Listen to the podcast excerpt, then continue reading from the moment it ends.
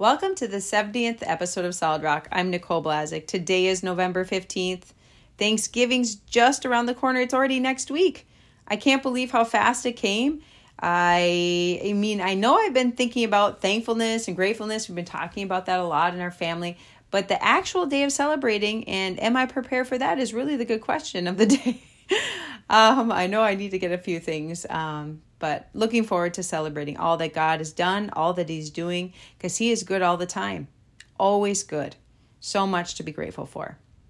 Up here in the Midwest, we've had our first snowstorm, so it officially has gone from fall to winter in one day. We definitely feel like the Christmas vibe is coming now. we definitely feel like Christmas is in the air. Uh, the kids, like I told you, have been wanting to play Christmas music. They have.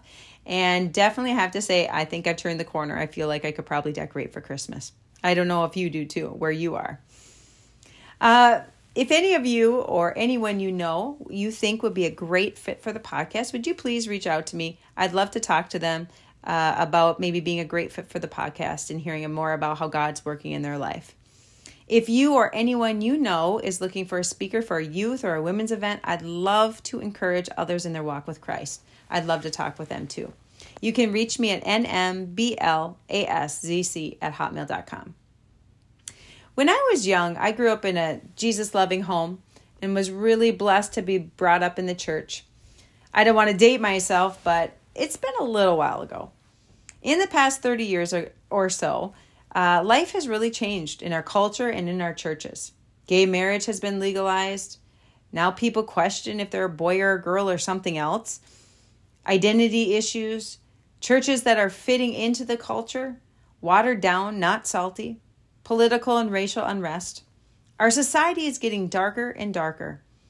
Throughout the Bible, you read from Genesis to Revelation about believers having an adversary, the devil. We read about it and go, yes, that's true. But what does it really have to do with me? We think of the devil as some far off enemy, not really affecting our everyday life. I think that this has been a perception of the from the American church and still many of us when it comes to the devil and the schemes that he has. He is something we read about in the Bible, but he stays in the Bible. That is just what our adversary wants us to think. I was one of those people too. I never grew up really learning that every day we're in a spiritual battle. We have an adversary who hates us because we're made in the image of God.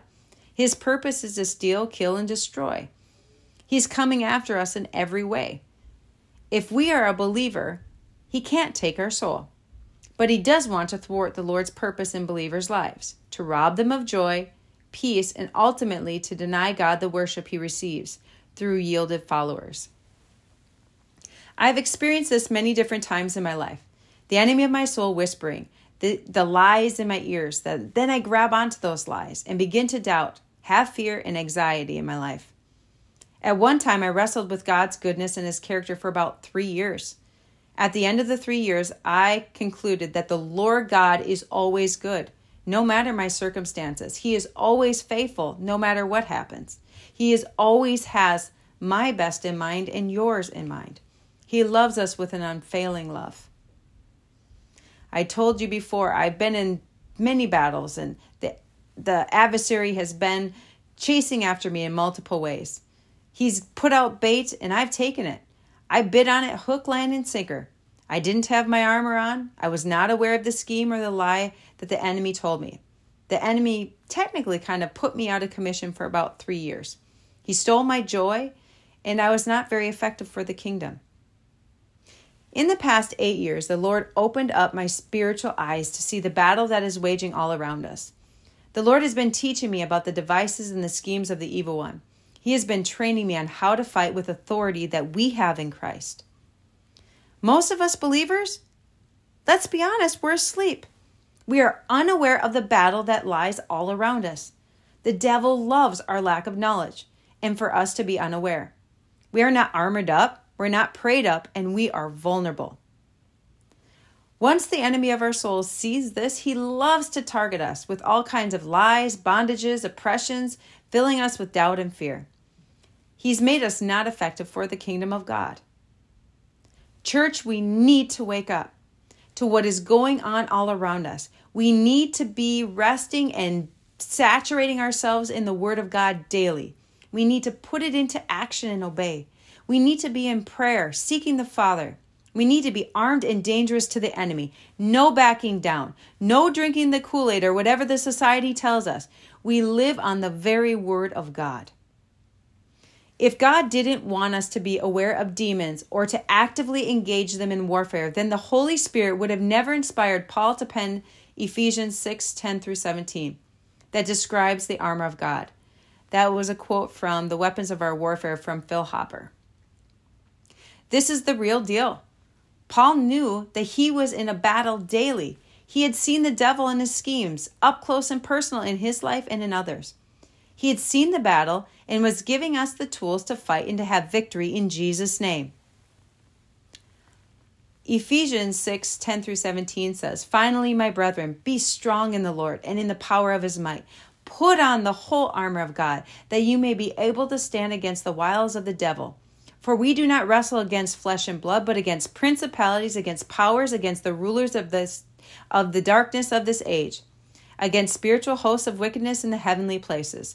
Therefore, take up the whole armor of God, that you may be able to withstand in the evil day, having done all to stand. Stand therefore, having girded your waist with truth, having put on the breastplate of righteousness, and having shod your feet with the preparation of the gospel of peace above all, taking the shield of faith. With that, you'll be able to quench the fiery darts of the wicked one, and the helmet of salvation and the sword of the Spirit, which is the Word of God. God gives us the armor as a believer in Jesus Christ. Most of the armor is defensive, except the sword of the Spirit. This is our offensive weapon. This is what I use to go after the enemy when he tries his attacks. I say we are more than conquerors through him who loved us Romans 8:37 No weapon formed against me shall prosper Isaiah 54:17 Greater is he that is in me than he that is of this world 1 John 4 4. We are victorious through our Lord Jesus Christ. 1 Corinthians 15 57. This is something that we as a family put on daily. We put this on like getting dressed for our day before we go out. We put on our armor of God. Can you imagine going out in your day without any clothes on? Uh, that'd be a little awkward and embarrassing. That's the same that is true for your armor, except for it's actually much more than embarrassing. It's dangerous. You're vulnerable and not prepared for your day. I was just in an intense battle for over two and a half months. I'm just coming out of I was just coming out of doing something that the Lord had asked me to do, and it was really intense. It was about nine months of a very intense spiritual battle. When God moved and did what only He could do, He did the impossible. The enemy came at me. He threw a sucker punch. I was tired from the battle, and then I was a little vulnerable because of that.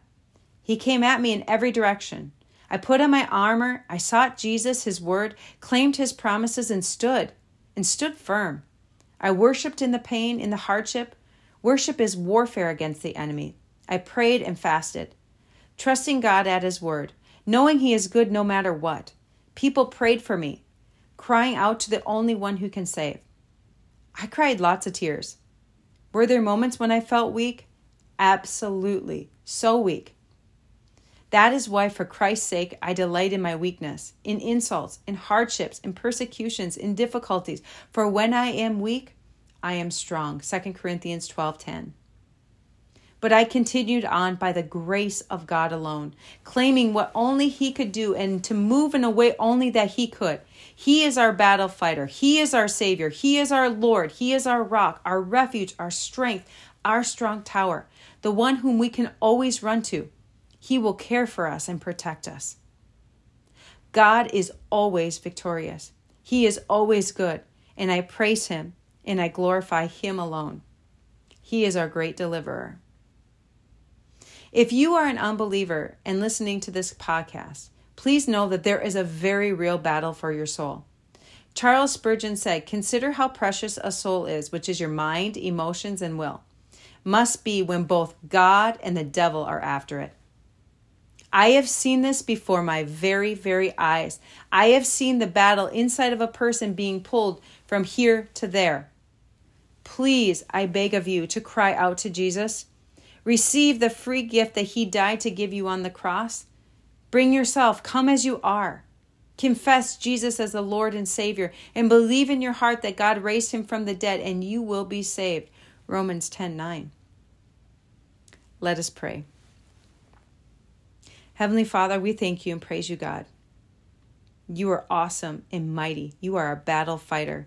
You are our joy, our hope, our refuge, our strength, and our strong tower, in whom we hope, trust, praise, and worship. King Jesus, there's no one like you. You are the way, the truth, and the life. No one comes to the Father except through you. Father God, we come before you. Help us, Father God. Open our eyes to see. Open our spiritual eyes to see the battle waging around us, Lord.